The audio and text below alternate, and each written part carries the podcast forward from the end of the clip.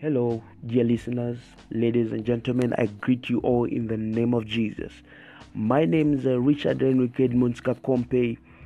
I just want to continue with the same message I entitled Advancing the Kingdom of God.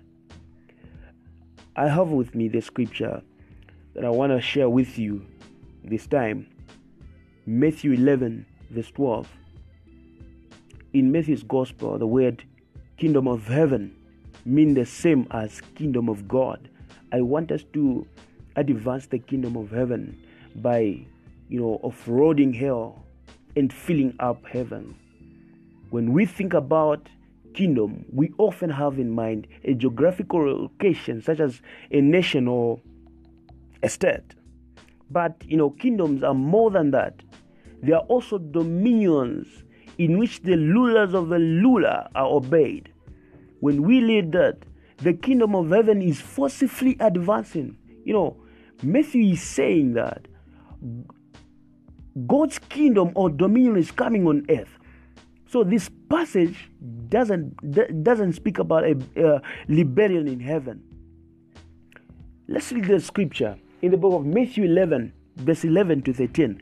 I tell you the truth, among those born of women, there there has not risen anyone greater than John the Baptist. Yet he who is least in the kingdom of heaven is greater than he. From the days of John the Baptist until now, the kingdom of heaven has been forcibly advancing, and forceful men lay hold of it. For all the prophets and the law prophesied unto John. You know, scholars are divided over how to translate the Greek word for forcibly advancing, which is biazetai in Greek. So, you know, it can it can also mean to come with violence, to force, to crowd into, to suffer violence, to be treated forcibly. On the first reading, we understand that as God uh, God's kingdom breaks into the world, it is breaking into the dominion of Satan and sin.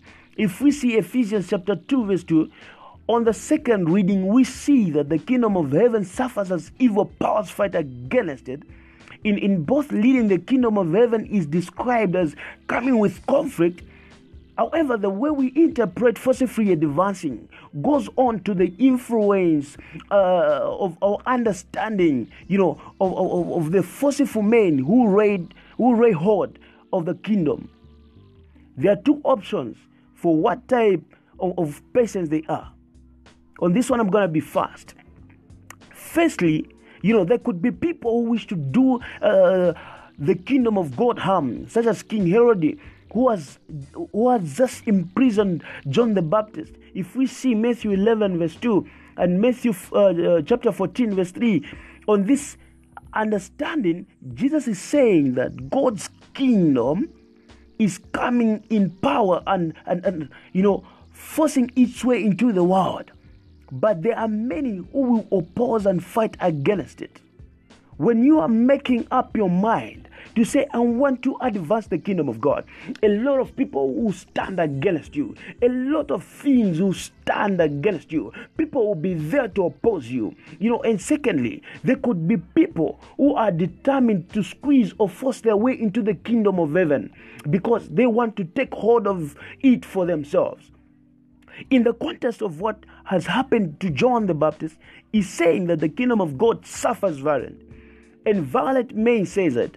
It is also true that the kingdom of heaven is forcing you know its way into the world and forceful men want to crowd into it for themselves this second leading implies that the decision to enter the kingdom of heaven requires some kind of vigorous and forceful action. When we read Jesus' similar statement recorded in Luke, uh, in Luke's gospel, it appears that this is what is in the mind. You know, the law and the prophets were pro- uh, uh, uh were proclaimed until John. Since that time, the good news of the kingdom of heaven is being preached, and everyone is forcing his way into it. If we read, uh, we read Luke 16, verse 16, using the NIV, you know, in other words, Jesus is saying that To come into the kingdom of heaven requires deliberately, you know, purposeful and determ- determined action. There is no contradiction between the two statements as recorded in Luke and Matthew. They simply explore Jesus' teaching from a different angle. When we take both verses from uh, Matthew and Luke together, we understand that the kingdom of heaven does, uh, you know, does advance into this world with conflict. Oh God, there are forces of evil which oppose God's word and His work. And we see violent men working against God and His church in this world. But God's kingdom is also coming with power.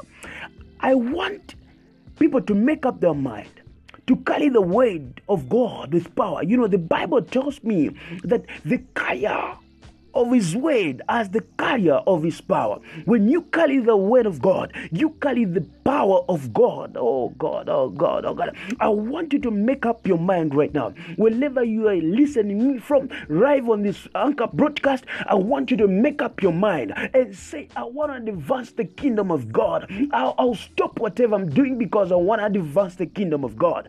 In the name of Jesus, wherever you are, I want you to make up your mind to say, God, give me the power to advance the kingdom of God. You know, but God's kingdom is also coming with power. And many people are being freed from the power of Satan as they take hold of the good news of Jesus Christ. When you carry the word of God in you, no power of the devil shall stand against you. You carry a big God, you serve a big God. When the word of God is in you, it will, it, will fill you up. Wherever you go, the word of God will be with you. I want to pray for somebody right now who is listening me live on this podcast. I pray for your life right now as you make up a decision of advancing the kingdom of God. I want you to use the gift that God has given you. If you're a singer, you're a worshiper, you, you are an evangelist, you know, in this fivefold ministry, I pray for you right now that may you begin to meet the hand of God. May the Holy Spirit ignite your gift in the name of Jesus. As we advance the kingdom of God, brethren, I, I, I tell you there's a greater reward in heaven. I want you to fill up your mind with the gospel. You know, the Bible tells me in the book of James that is anyone among you lacking wisdom, let him ask that of the Lord with that reproach.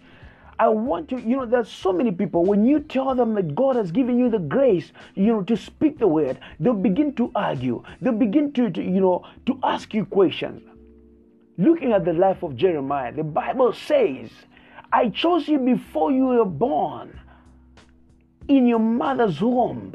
I chose you to be a prophet of this world.